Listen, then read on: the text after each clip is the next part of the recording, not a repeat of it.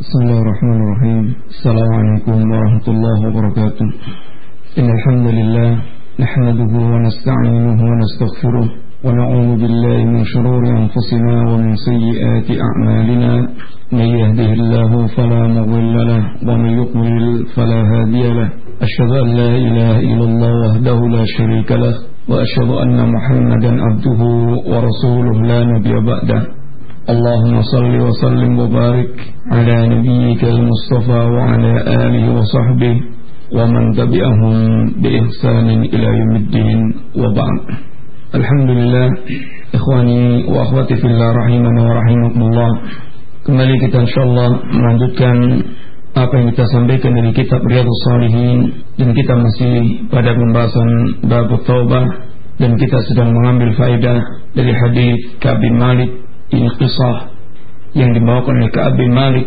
berkaitan dengan dirinya ketika dirinya tertinggal dari perang Tabuk. Alhamdulillah kita telah membaca riwayat yang cukup panjang yang disampaikan oleh Ka'ab bin Malik radhiyallahu anhu dan kita insyaallah akan mengambil poin-poin yang merupakan bagian daripada faedah dari kisah yang disampaikan oleh Ka'ab bin Malik radhiyallahu anhu.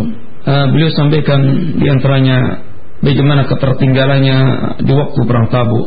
Dan perang Tabuk adalah perang yang terjadi pada bulan Rajab pada tahun yang ke-9 dan peperangan Tabuk ini disebutkan Rasulullah sallallahu alaihi wasallam termasuk di antara peperangan yang sangat sulit.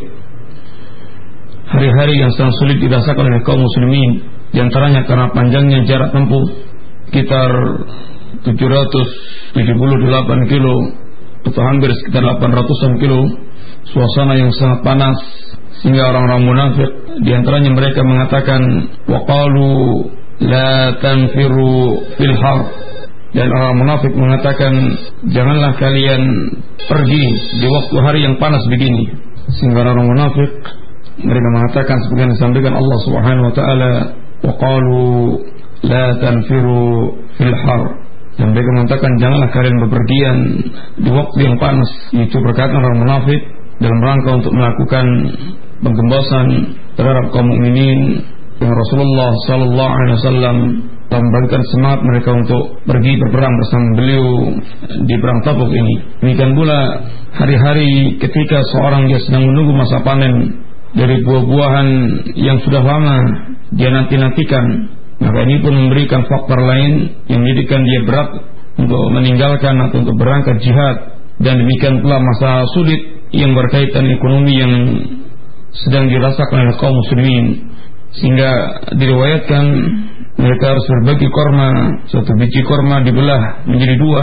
Ada sebagian yang mereka hanya saling merasakan hisapan dari satu korma berpindah dari mulut ke mulut sehingga betul-betul hal yang sangat sulit bagi kaum muslimin di, di waktu itu dari sisi ekonomi. Sehingga Rasulullah sallallahu alaihi wasallam memberikan targhib kepada kaum muslimin agar mereka berinfak, agar mereka bersedekah dan di antara sahabat yang terkenal dalam masalah ini adalah Utsman bin Affan radhiyallahu anhu yang beliau menginfakkan seribu dinar dan beliau infakkan pula 300 300 onta lengkap dengan perbegalan yang ada di atasnya.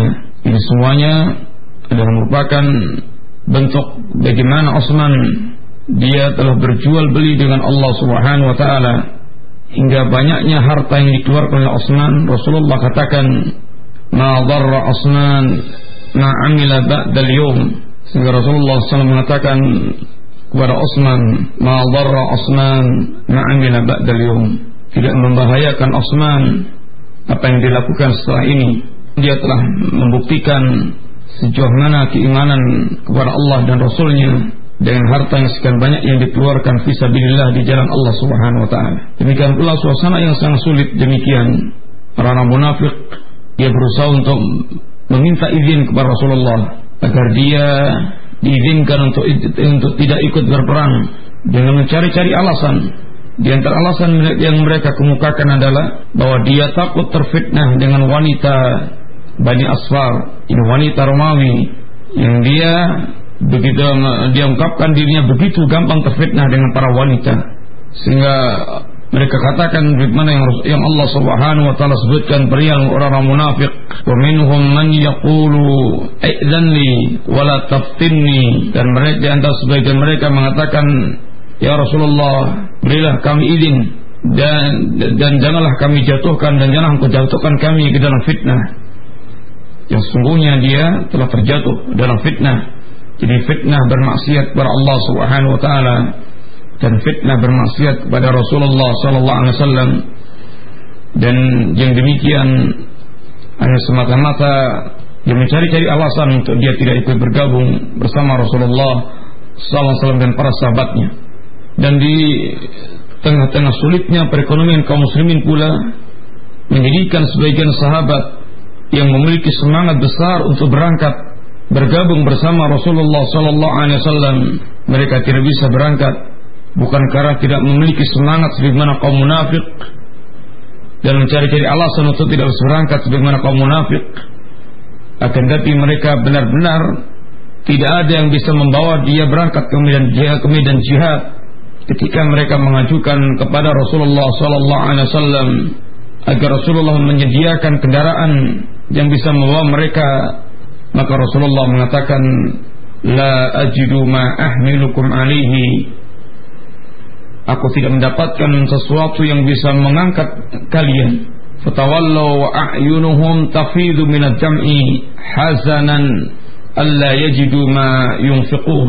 Sehingga mereka pulang dalam keadaan air mata mereka berderai disebabkan sedih karena mereka tidak mendapatkan apa yang diinfakkan yang akan bisa membawa mereka pergi jihad bersama Rasulullah sallallahu alaihi wasallam dan orang-orang yang demikian Allah Subhanahu telah berikan uzur. Dan mereka adalah orang telah Allah catat niat mereka dan Allah catat pahala mereka hati mereka bersama dengan kaum muslimin yang berangkat jihad.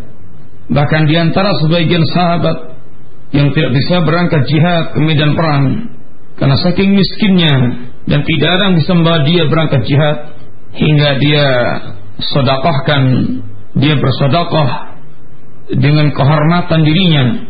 Seorang sahabat Alba bin Said dia salat dua rakaat dia salat malam dia salat dari salat malamnya dan dia menangis.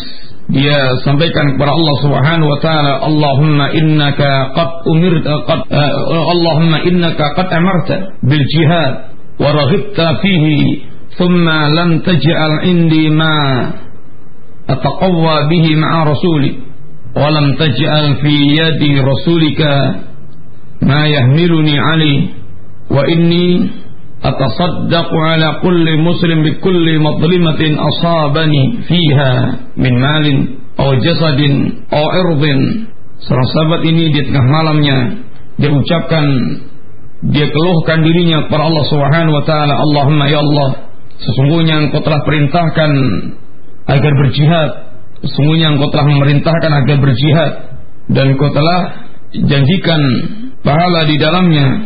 Kemudian engkau telah jadikan diriku tidak ada sesuatu yang bisa menguatkan diriku berangkat bersama dengan Rasulmu dan tidak pula engkau jadikan Rasulmu sesuatu yang bisa membawa diriku ke medan jihad.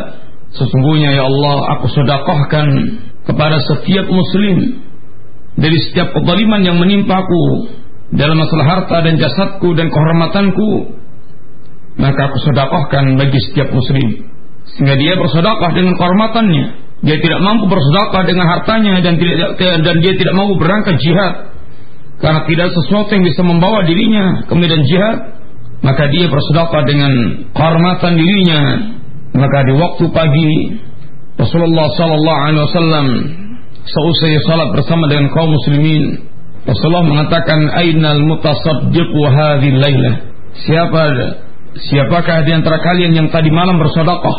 Kemudian tidak ada seorang pun yang dia berdiri, Rasul ulangi lagi. Ainal mutasaddiqu? Mana orang yang bersedekah? Maka berdirilah seseorang dan kemudian Rasulullah SAW mengkabarkan abshir fawalladhi nafsu Muhammadin biyadi laqad kutibat fi zakati mutaqabbalah bergembiralah demi Allah yang jiwa Muhammad ada di tangannya telah diterima sedekahnya. Demikian kaum muslimin. yang dia memiliki semangat berjihad, berangkat ke medan jihad dan dia tidak memiliki sesuatu yang bisa dia infakkan dan membawa dia ke medan jihad dan tidak pula mendapatkan apa yang Rasulullah bisa membawa dia ke medan jihad, maka dia bersedekah dengan kehormatannya. Dan di antara muslimin pula ada orang yang mereka tidak bisa tidak berangkat jihad disebabkan karena memang ditugaskan Rasulullah wasallam untuk menjaga Madinah, menjaga wanita dan keluarganya. Seperti di antaranya adalah Ali bin Abi Thalib radhiyallahu anhu. Hingga orang-orang munafik dia mencelanya, mencela Ali yang tidak berangkat ke medan jihad. Hingga karena Ali tidak kuat mendengar caci makian orang-orang munafik maka Ali ambil pedangnya kemudian keluar menemui Rasulullah sallallahu alaihi wasallam hingga ketika Ali telah bertemu dengan Rasulullah kata Ali ya Nabi Allah زعم المنافقون أنك إنما خلفتني لأنك استقبت istasqatani wa takhaffafta minni maka Ali mengatakan pada Rasulullah SAW ya Rasulullah ya Nabi Allah orang munafik mereka menyangka bahwasanya engkau meninggalkan aku di Madinah. Rasulullah perintahkan kepada Ali untuk tinggal di Madinah karena dianggapnya bahwasanya melihat diriku berat untuk berangkat jihad. Sehingga Rasulullah menjawab, bang dikeluhkan oleh Ali berkaitan caci maki orang munafik. Kadzabu walakinni khalaftuka lima taraktu warai farji fakhlufni fi ahli wa ahli afala tarda an takuna minni bi manzilati Harun min Musa illa annahu la nabiyya ba'di. Kata Rasulullah dusta dia. Akan tapi aku tinggalkan engkau dalam rangka untuk menjaga apa yang kutinggalkan di belakangku. Ini wanita dan keluarganya agar Ali menjaga mereka di Madinah. Maka kembalilah dan jagalah mereka. Jagalah keluargaku dan keluargamu. Apakah engkau tidak ridha? Ya Ali andaikan kedudukanmu bagaikan Harun terhadap Musa kedudukanmu terhadap diriku bagaikan Harun terhadap Musa hanya tidak ada nabi lagi setelahku. Sehingga orang yang semisal Ali tidak pula berangkat jihad ke perang tabu ini bukan karena dia merasa berat untuk berangkat jihad akan tapi adalah karena semata-mata perintah Rasulullah Muhammad SAW karena Ali seorang pemberani Ali seorang yang mencintai Allah dan Rasulnya. Dan Ali telah membuktikan bagaimana ketulusan di dalam beragama. Tidak sebagaimana orang munafik. Kemudian juga di antara peristiwa dalam perang Tabuk ini Rasulullah SAW melewati sebuah lembah, ini lembah kaum Samud, ini kaum yang pernah diazab oleh Allah Subhanahu wa taala.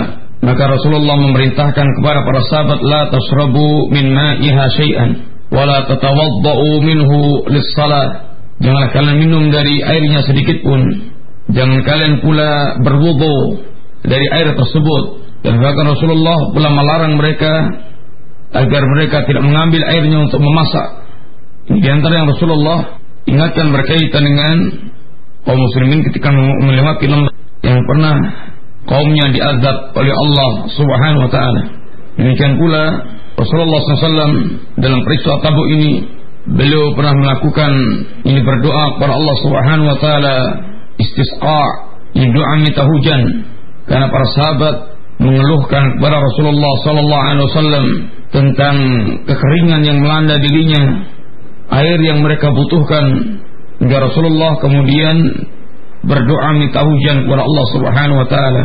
Hingga Allah turunkan hujan kepada para sahabat dengan wasilah doa Rasulullah sallallahu alaihi wasallam dan juga di tengah-tengah perjalanan tabuk ini pula muncul bagaimana sikap orang munafik terhadap Rasulullah dan para sahabatnya. Yang ketika Rasulullah sempat kehilangan ontanya, maka dengan ungkapan sinis orang munafik dia mengatakan kepada para sahabat, "Alaysa yas'umu annahu nabi wa yukhbirukum an khabari sama wa huwa la yadri aina naqatu?" Maka orang munafik ini mengatakan, "Tidakkah dia menyangka dirinya adalah nabi dan menghabarkan kepada kalian khabar-khabar dari langit sedangkan dia tidak mengetahui di mana untanya yang hilang. Ini ada ungkapan celaan dan ungkapan caci makian dan ungkapan untuk menanamkan keraguan di hati para sahabat berkaitan dengan kerasulan Rasulullah Muhammad sallallahu alaihi wasallam. Maka ketika Rasulullah mendengar perkataan si munafik ini kata Rasulullah, "Inna rajula yaqul wa dzakara maqalatahu wa inni wallahi la a'lamu illa ma 'allamani ma 'allamani Allah wa qad dallani Allah 'alayha wa ya fil wadi fi syi'bi kadza wa kadza wa qad habasatha syajaratun bisimamiha fantaliku hatta ta'tuni biha Rasulullah katakan sungguhnya orang ini telah mengatakan menyebutkan perkataannya dan sungguhnya aku kata Allah kata Rasulullah SAW dan sungguhnya aku demi Allah aku tidak mengetahui kecuali yang Allah beritahukan kepadaku. Dan sungguhnya Allah telah menunjukkan kepadaku di mana untaku berada. Yang dia di lembah di sebuah lembah ini dan ini yang telah ditahan oleh sebuah pohon dengan pengikatnya. Maka silahkan kalian berangkat dan datangkanlah unta itu kepadaku. Rasulullah bagaimana membantah orang membantah perkataan si munafik tersebut memang Rasulullah tidak mengetahui perkara gaib akan tapi semua yang Rasulullah sampaikan semata-mata kabar dari Allah Subhanahu wa taala dan ini menunjukkan bagaimana sikap asli orang munafik yang selalu dalam rangka untuk mengkaburkan dan menanamkan keraguan di hati kaum muslimin tentang kebenaran kerasulan Muhammad sallallahu alaihi wasallam. Demikian pula bagaimana orang munafik yang menunjukkan celaannya kepada Rasulullah dan para sahabatnya. Ini tidaklah kami lihat orang yang paling rakus dalam masalah makanan, yang paling jubel penampu dalam masalah peperangan dibandingkan dengan qurra kita, maksudnya Rasulullah dan para sahabat.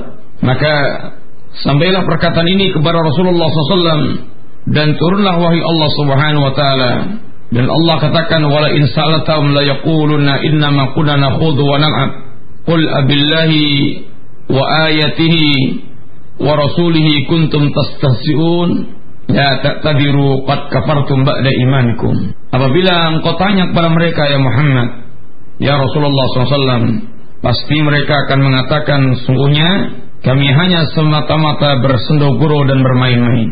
Yang mengisi pembicaraan obrolan obrolan para orang-orang yang sedang mengisi waktu. Maka Allah jawab apakah terhadap Allah terhadap ayatnya dan terhadap rasulnya kalian beristihza kalian mencela kalian mencaci maki mempermainkan? Tidak ada udur bagi kalian kalian telah kufur setelah iman kalian. Demikian munafik. Yang dahulu dan sampai sekarang. Dia selalu berusaha untuk merendahkan dan melecehkan simbol-simbol keagungan agama.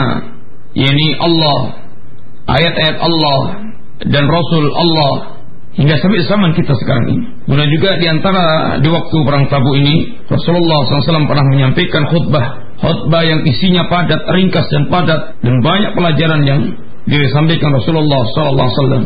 Riwayat ini dikeluarkan oleh Imam, Imam di antaranya, di antaranya khutbah Rasulullah Amma ba'du fa inna asdaqal hadithi kitabullah wa awsaqul ura kalimatu taqwa khairul milal millatu Ibrahim wa khairu sunan sunnatu Muhammadin وأشرف الحديث ذكر الله وأحسن القصص هذا القرآن وخير الأمور عواسمها وشر الأمور مهدثاتها وأحسن الهدي هدي الأنبياء وأصرف الموت قتل الشهداء وأعمى الأمى الضلالة بعد الهدى وخير الأعمال ما نفع وخير الهدى ما اتبع وشر العمى أما القلب di antara perkataan Rasulullah SAW sama ba'du. Maka sungguhnya sebenar-benar pembicaraan adalah kitabullah. Dan sungguhnya sekokoh-kokoh tali adalah kalimat takwa dan sebaik-baik agama adalah milah Ibrahim. Dan sebaik-baik sunnah adalah sunnah Muhammad SAW dan semulia-mulia perkataan adalah zikrullah. Sebaik-baik kisah adalah Al-Quran. Dan di antara sejelek-jelek perkara adalah yang diadakan ini beda. Sebaik-baik petunjuk adalah petunjuk para nabi. Semulia-mulia kematian adalah kematian karena syahid, ini kematian para syuhada. Dan sebuta-buta kesatan adalah buta setelah petunjuk datang pada mereka. Sebaik-baik amal adalah apa yang bermanfaat. Sebaik-baik petunjuk apa yang diikuti. Dan sejelek-jelek Kebutaan adalah butanya hati. Wal yadul ulya khairun minal yadi sufla. Tangan yang di atas lebih baik daripada tangan yang di bawah. Jadi yang memberi lebih baik daripada yang menerima. Wa ma qalla wa kafa khairun mimma kasra wa alha. Yang sedikit dan mencukupi itu lebih baik dibandingkan yang banyak akan tapi melalaikan. Wa syarrul ma'dzirah hina yafdhulul maut. Dan sejelek-jelek uzur adalah uzur ketika telah kedatangan telah datangnya maut. Ini sejelek-jelek alasan yang dia kemukakan adalah ketika telah datang maut. Artinya tobat sudah tertutup dan keimanan dia setelah tertolak dan tidak ada lagi uzur buat dia menyampaikan uzur di sisi Allah Subhanahu wa taala. Wa syarrun nadamah yaumil qiyamah. Sejelek-jelek penyesalan adalah dia di kiamat. Ini dan panjang khutbah yang sangat panjang yang lainnya di antaranya itu yang disampaikan Rasulullah sallallahu alaihi wasallam. Sehingga Rasulullah menyampaikan khutbah, memberikan pelajaran kepada para sahabat, memberikan nasihat kepada para sahabat di saat damai di tengah peperangan selalu memberikan mengarahkan nasihat kepada mereka agar selalu mereka istiqamah dan melazimi nilai-nilai kebenaran.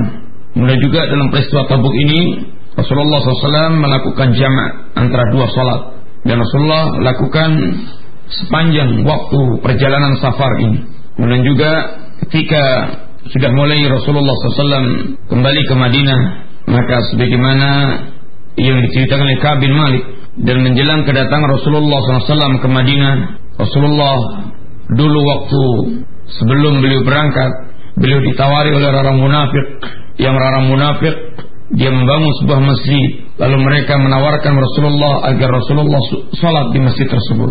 Maka Rasulullah janjikan akan tapi setelah sepulang dari Tabuk. Karena sekarang baru sibuk mempersiapkan berangkat ke perang Tabuk dan setelah pulang dari Tabuk Rasulullah akan sholat di masjid tersebut. Ada Nabi ketika Rasulullah SAW telah mendekati kepulangannya ke Madinah, telah dekat kepulangan Rasulullah SAW dari kota Madinah, turun wahyu Allah Subhanahu Wa Taala yang menyebutkan tentang hakikat masjid yang ditawarkan oleh orang munafik agar Rasulullah salat di situ. Hingga Rasulullah akhirnya memerintahkan kepada dua orang sahabatnya Malik bin Dukhtan dan Ma'an bin Adi agar menghancurkan masjid tersebut. Karena masjid ini adalah masjid yang akan menimbulkan mafsadah bagi Islam dan kaum muslimin. Yang Rasulullah SAW menyatakan yang Allah Subhanahu wa taala di menyebutkan tentang masjid tersebut, "Walladzina takhadhu masjidan dirara wa kufran wa tafriqan bainal mu'minin dan orang-orang yang mereka telah membangun masjid diraran. Allah katakan dengan masjid dirar. Yang masjid yang banyak menimbulkan madarat. Yang banyak menimbulkan bahaya bagi Islam dan kaum muslimin. Karena masjid ini dirancang bukan untuk menegakkan nilai-nilai ketakwaan kepada Allah Subhanahu wa taala. Akan tapi masjid ini dibangun dalam rangka untuk menjebak Rasulullah dan para sahabat untuk memecah belah maka dikatakan Allah wa kufran, masjid yang tegak di atas asas kekufuran, bukan di atas asas iman dan takwa, akan tapi di atas, asas kekufuran terhadap Allah Subhanahu wa taala. Wa tafriqan bainal muslim bainal mu'minin. Dan masjid ini akan menjadi masjid yang dipakai untuk memecah belah kaum mukminin.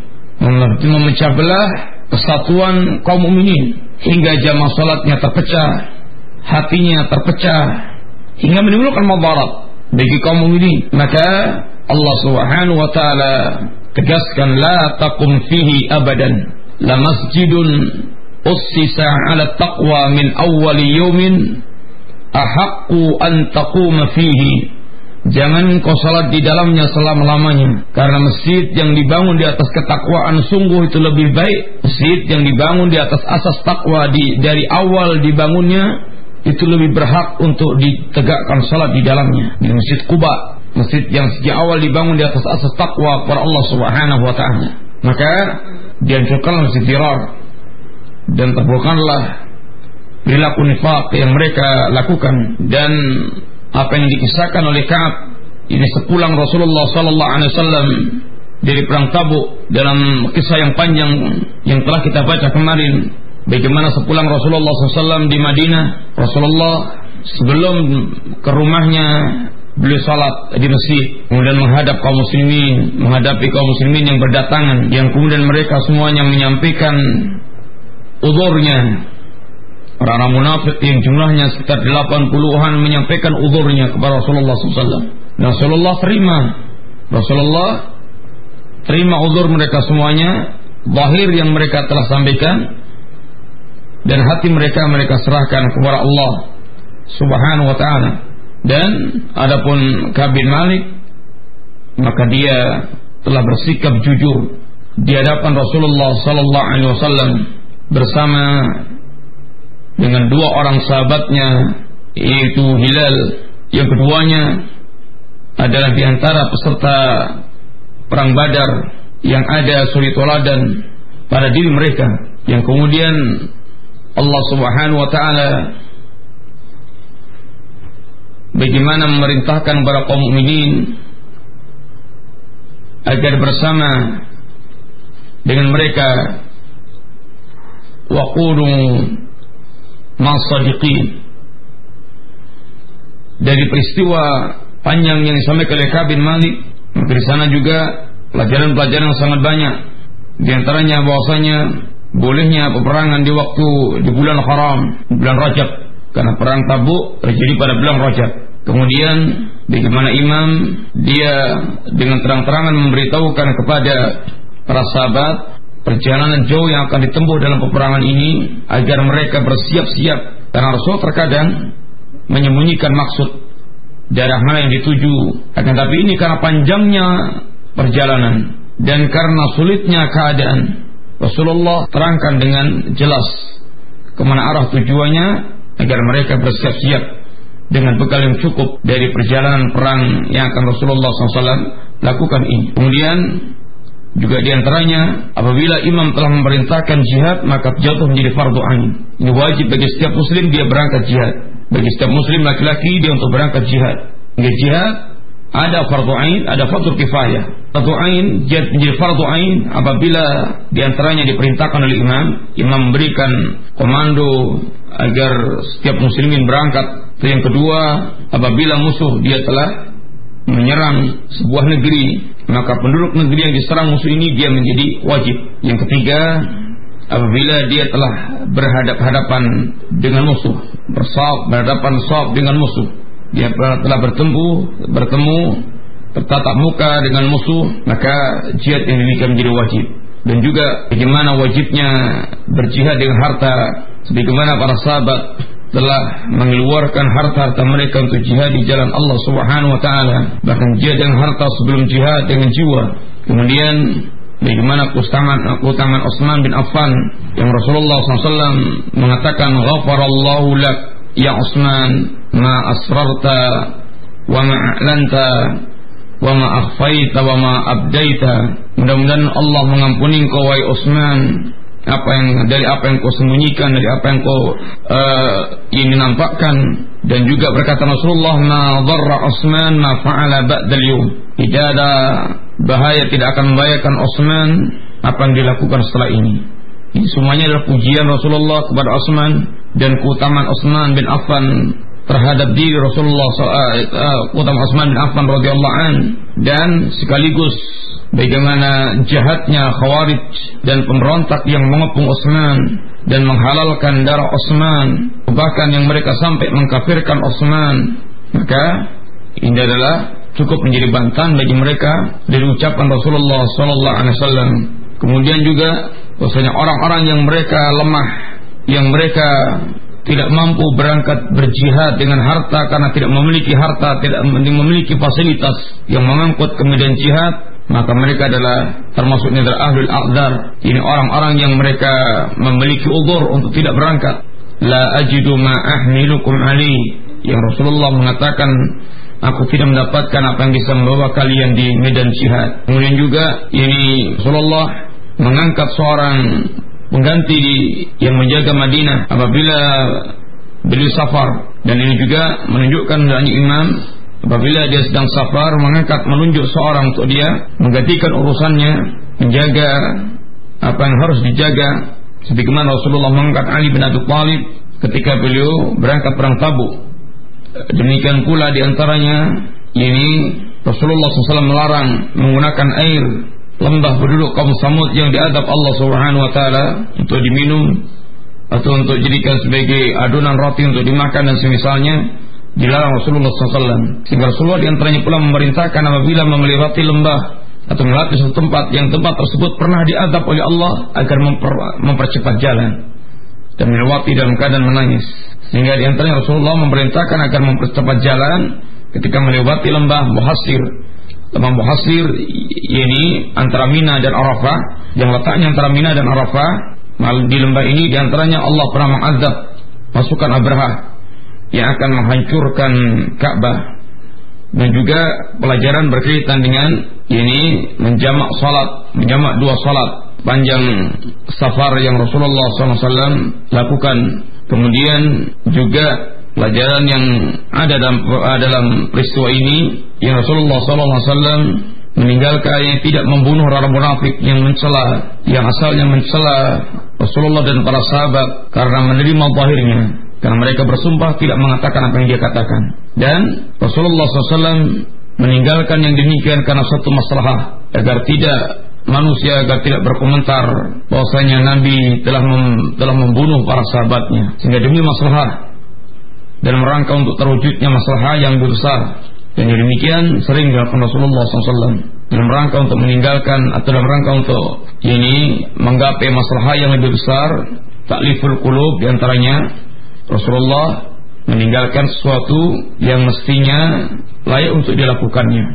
Jadi Rasulullah SAW meninggalkan membongkar Ka'bah untuk dibangun di atas fondasi aslinya karena Rasulullah khawatir tentang keadaan orang-orang yang hati masih lemah di antara kaum muslimin sehingga mereka tidak memahami apa yang dilakukan Rasulullah SAW. Kemudian juga bahwasanya Rasulullah mengatakan tentang orang-orang yang mereka tertinggal di Madinah, ahlul aqdar, orang yang tidak berangkat perang karena mereka tidak ada yang membawa kemudian jihad karena tidak memiliki fasilitas. Rasul katakan mereka mendapatkan pahala sebagaimana kaum muslimin yang berangkat. Bukan karena mereka bukan disebabkan semata-mata karena mereka berangkat kemudian mendapatkan pahala yang sama akan tapi karena mereka bersama dengan para sahabat dengan hatinya sekalipun badannya bersama tidak berangkat bersama dengan para sahabat karena udur yang syar'i. Udur yang syar'i akan menjadikan seseorang mendapatkan pahala sebagaimana ketika dia tidak terkena udur. Terangkan pula di antaranya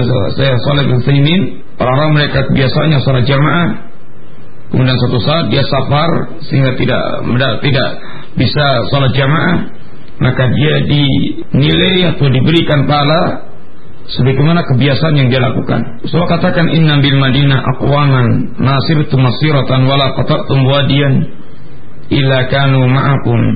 Semuanya di Banida ada satu kaum yang tidaklah kalian melewati suatu tidak kalian melewati suatu jalan dan lembah kecuali mereka bersama dengan kalian. Ketika ditanyakan oleh para sahabat, maka Rasulullah katakan wahum bil Madinah habasahumul udhur. Karena mereka di Madinah sedang tertahan oleh udur In uzur yang menjadikan dia tidak bisa berangkat bersama dengan para sahabat dengan badan-badan mereka. Akan tapi dengan hati mereka dia telah berangkat. Dan inilah makna hadis Rasulullah SAW. Jahidul musyrikina bil bi alsinatikum wa qulubikum wa amwalikum. Berjihadlah kalian dengan kaum musyrikin dengan hati dengan lisan kalian dengan menegakkan hujah dengan menerangkan dan membantah kaum musyrikin membongkar kesyirikan dengan hati kalian mengingkari kesyirikan mereka dengan hatinya membenci kaum musyrikin. Dengan harta mereka dia keluarkan harta untuk untuk jihad di jalan Allah Subhanahu wa taala. Maka di antaranya mereka telah berjihad dengan hati mereka. Sekalipun dia tidak bersama tidak dengan badan mereka karena tidak adanya fasilitas yang mengangkut mereka di medan jihad. Dan juga dari peristiwa penghancuran Rasulullah SAW eh, terhadap Mesir Firar yang Rasulullah ini memberikan faedah yang dihancurkannya tempat-tempat yang akan menimbulkan fitnah, tempat-tempat penyekutuan terhadap Allah, tempat-tempat untuk bermaksiat terhadap Allah Subhanahu wa taala, maka dihancurkan. Dan tugas imam, ini tugas pemimpin kaum muslimin, penguasa kaum muslimin sehingga tidak menimbulkan fitnah di tengah-tengah kaum muslimin. Dan kemudian juga dari apa yang diungkapkan oleh Ka'b bin Malik tentang ketertinggalan dia dari perang Tabuk maka seorang muslim hendaklah dia menguatkan asam dan segera dia mempersiapkan diri untuk mentaati Allah Subhanahu wa taala jangan sampai dia menunda taswif nanti-nanti hingga akhirnya terjebak oleh syaitan. Karena taswif adalah di antara perangkat syaitan untuk menjadikan seorang muslim dia tertunda untuk beramal. Semua bentuk amalan, baik itu menunda taubat, menunda menunaikan menunaikan ketaatan-ketaatan, menunda ini taswif nanti-nanti adalah merupakan nyata perangkap syaitan. Kemudian bolehnya seorang menguji dirinya apabila pujian itu bukan bermaksud ujub, akan tapi semata-mata mengungkapkan di sebuah kebaikan dan bukan dalam rangka untuk dia bersombong.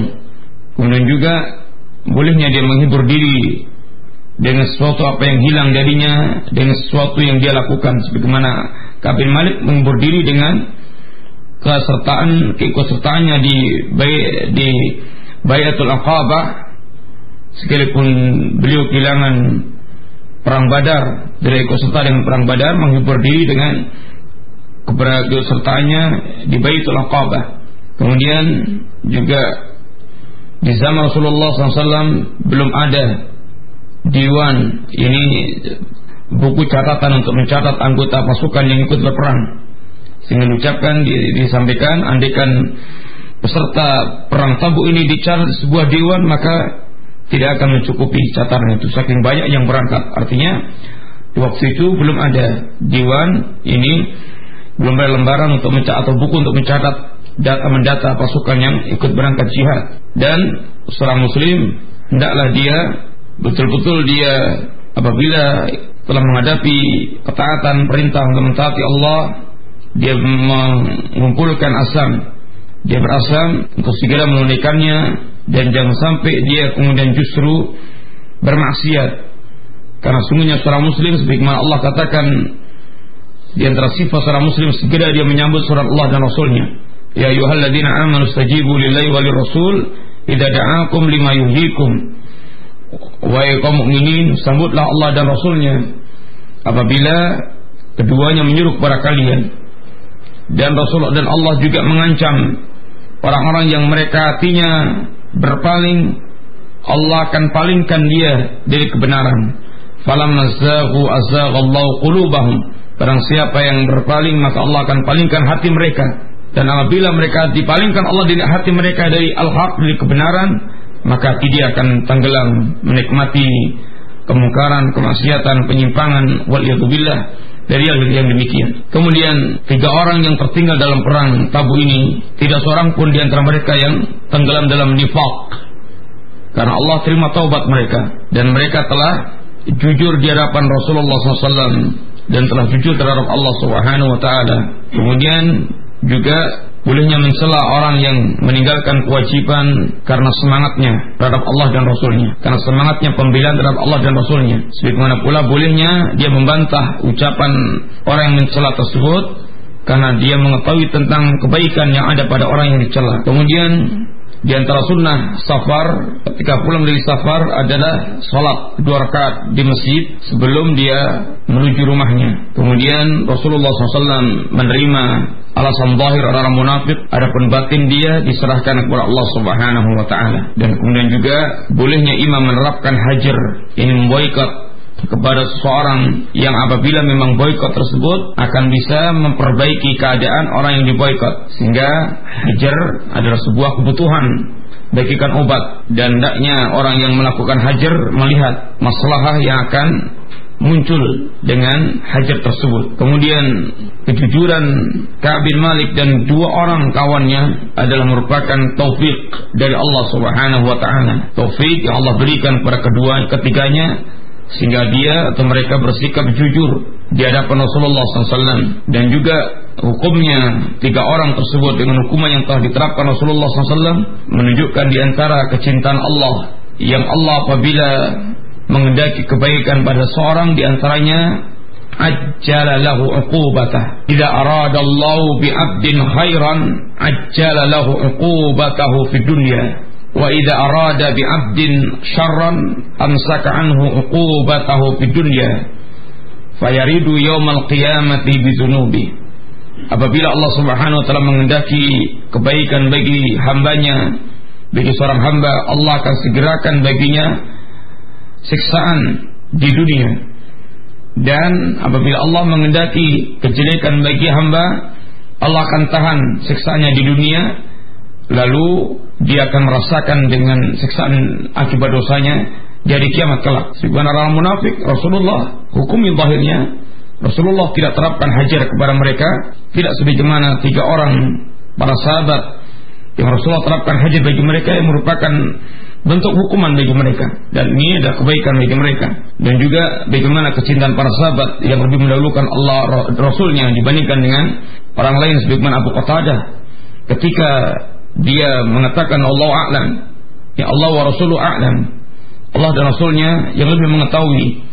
Yang Abu Qatadah dia tidak menjawab salamnya.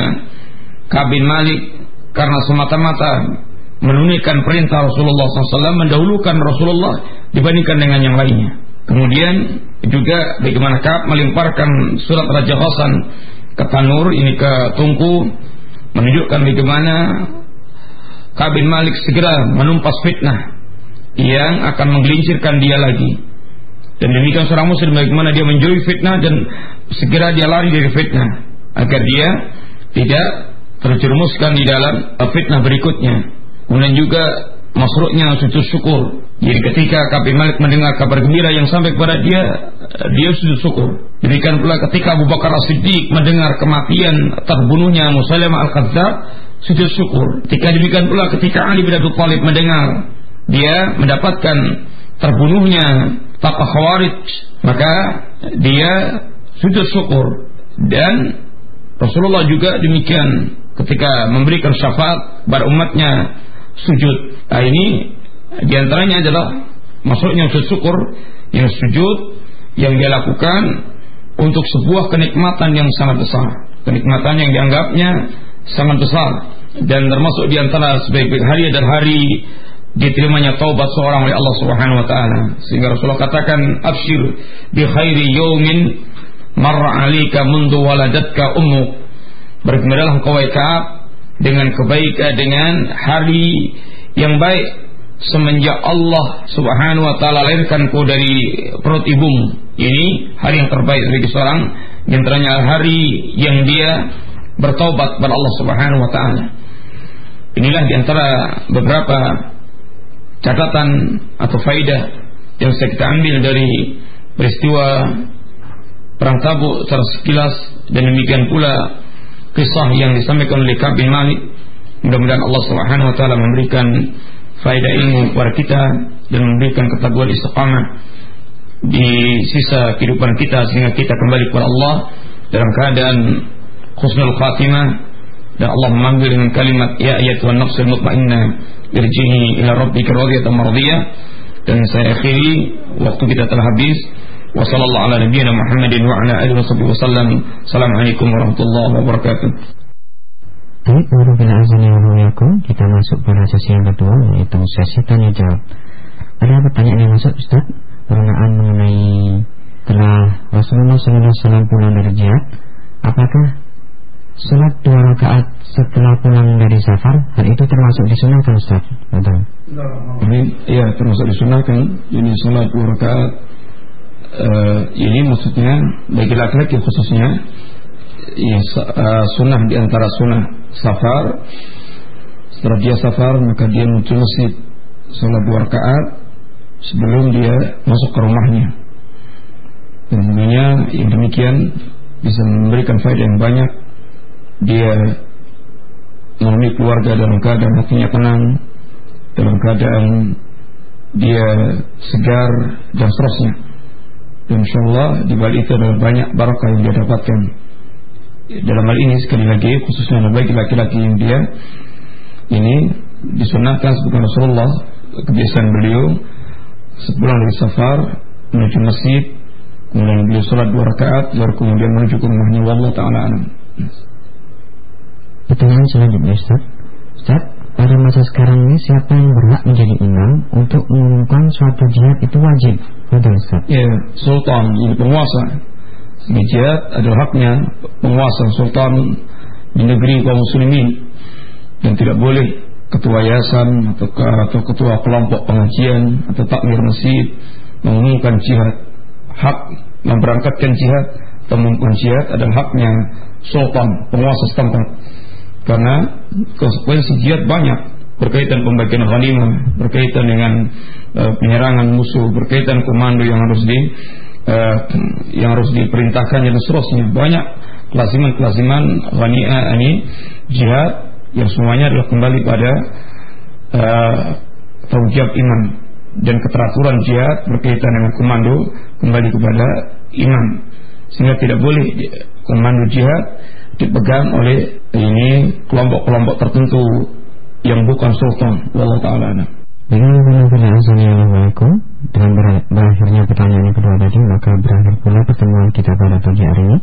Kita ucapkan jazakallahu khairan kepada kepada Ustaz Habib Abdul atas kesediaannya mengisi pada sesi pagi ini. Selanjutnya kita akhiri pertemuan kita. Subhanakallahumma bihamdik asyhadu an la ilaha illa anta astaghfiruka wa wassalamualaikum warahmatullahi wabarakatuh